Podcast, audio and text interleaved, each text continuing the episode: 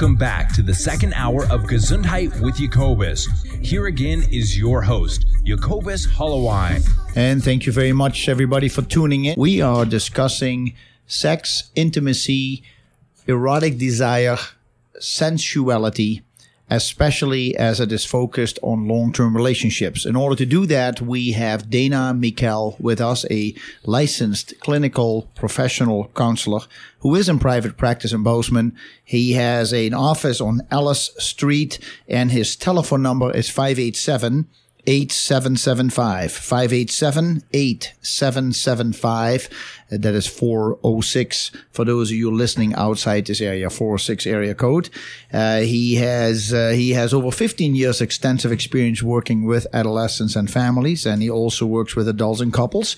He has nearly completed completed his psychoanalytic certification and uh, more recently Dana has started to direct more interest towards the dynamics of intimacy and desire in relationships. And uh, Dana, it's it's very nice for you to be with me to this today. It's a great topic. Thank you, Jacobus. It's a it's a loaded topic, I would say. It's uh, there is so much going on because really it affects all of us. Uh, there, as we mentioned in the first hour, there is the innate, uh, instinctive behavior that we have towards uh, other people, uh, often the opposite sex. I would say. Uh, we talked about heterosexuality and the comfort zone. Um, but the the the the uh, there is this craving we have our moments our impulses of uh, sensuality and and sexual desire and I thought maybe that is a. Uh, it, it, would be great to start this second hour to talk more about the difference in conflict between uh, what intimacy is and what desire is. And um, just one thing, this a response to what you just said. Um, I would just like to add to what you said that whether uh, a couple or relationship is heterosexual or or homosexual or or whatever, um, and there's certainly a, a, wide range of possibilities here. That these human experiences are universal. Mm-hmm. Um, you know, uh, counseling um, same-sex couples, uh, one encounters the same sort of difficulties and challenges as in heterosexual couples. Yeah. So what we're really talking about, yes, is something that's universal. Mm-hmm. Um, uh, and is a really important part of the human experience, as we mentioned earlier. Yeah. Um, yeah, I would like to take a minute and talk a little bit uh, about intimacy and desire and how uh, they may not be um, as compatible as people think. Um, mm-hmm. and, and, I think that uh, it's a useful way to look at relationships. Um, intimacy. Um, Intimacy is the idea of getting to know someone very well. You know, you get to know uh, your partner extremely well. They become familiar. Um, uh, very often with intimacy, people will talk about safety, uh, that they get to a point where they feel safe with the other person. We talk about being close, um, that we know the other person. We feel that we know them. Right. That's uh, that's true. Although yeah. uh, I think it's important to understand that we can never really know another person, mm-hmm. but we feel that we know them, and very often, um, intimacy, in order to become really close and intimate, uh, requires some security. Mm-hmm. All of these different aspects of intimacy can be toxic to desire. Um, Esther, mm. Esther Perel in her great book, Mating in Captivity, talks about how desire at times runs into conflict with intimacy because mm. desire requires um, creating an erotic space between the two members in the relationship, if you will, a space between um, that they can come into to engage one another. Um, in other words, two individual souls can come together and encounter each other. This requires this requires a separateness. Yes. if two souls are going to come together into an erotic space, there has to be a separateness that they come from. Intimacy, if you will, um, is actually out to break down that separateness and to make we become a couple I see. rather than individuals. I see. But in order to maintain desire in an erotic space in a couple, there is a separateness that is required in order to create an erotic space. Huh. So what we what we find is that the the needs for intimacy and the needs for desire can be in conflict. Um, intimacy wants closeness, but eroticism needs space.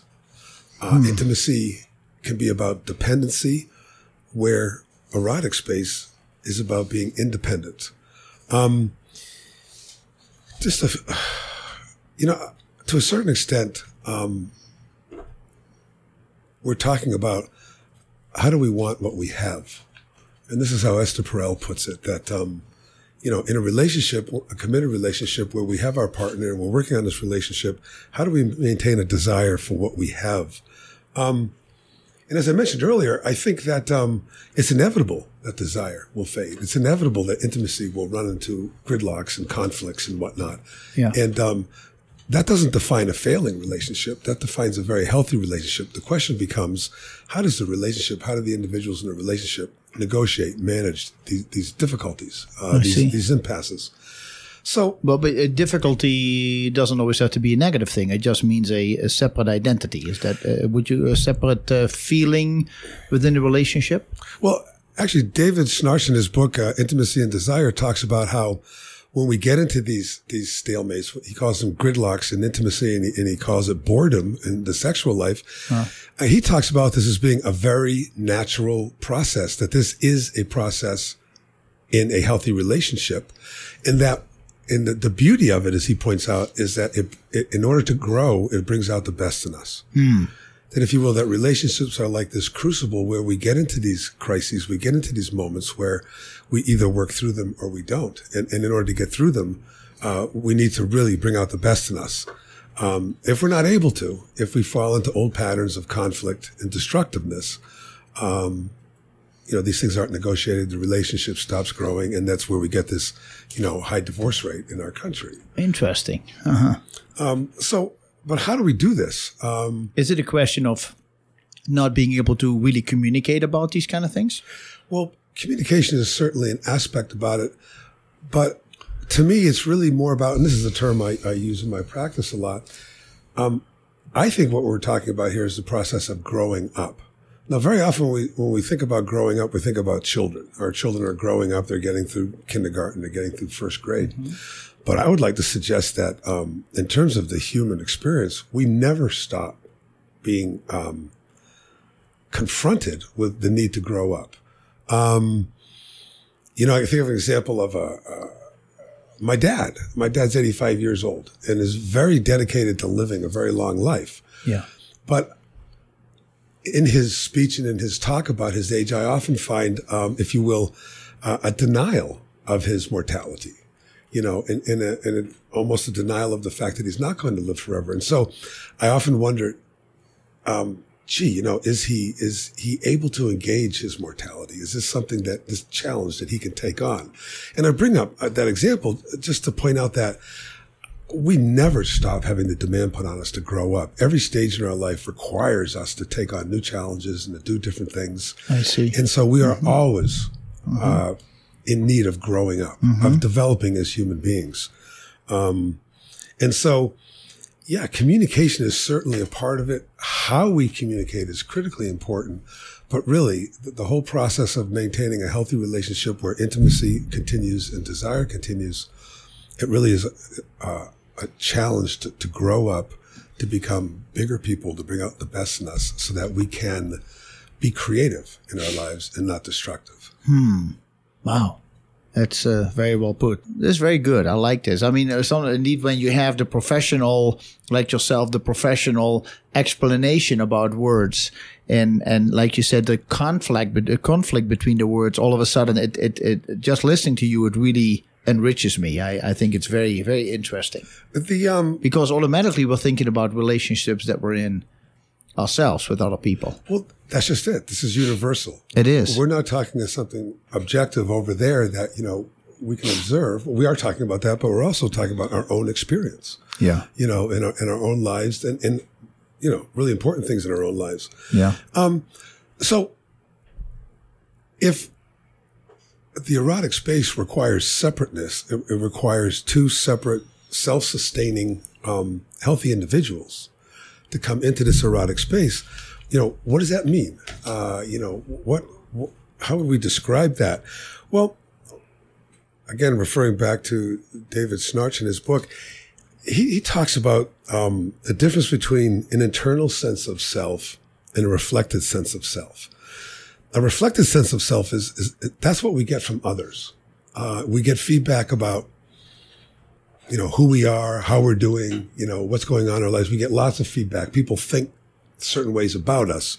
And this, this is our reflected sense of self. How we think about ourselves, how we engage ourselves. You know, we, we have an internal relationship with ourselves. We have an internal dialogue with ourselves all the time.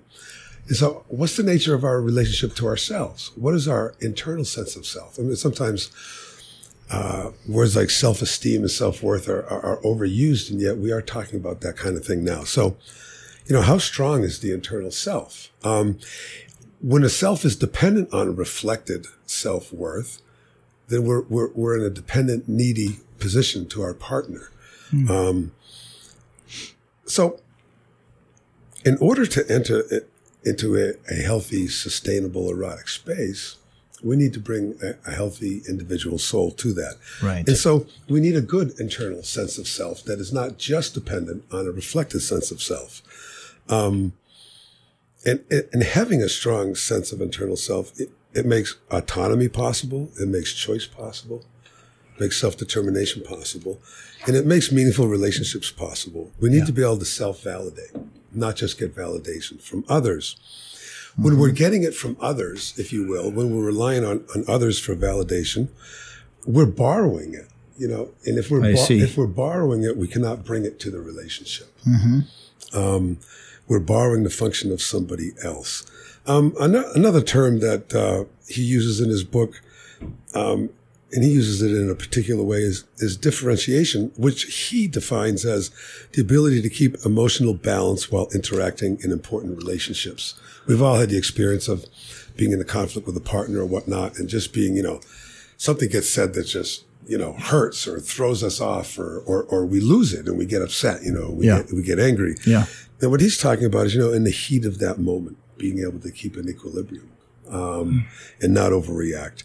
That you can hold on to yourself while your partner is pressuring you.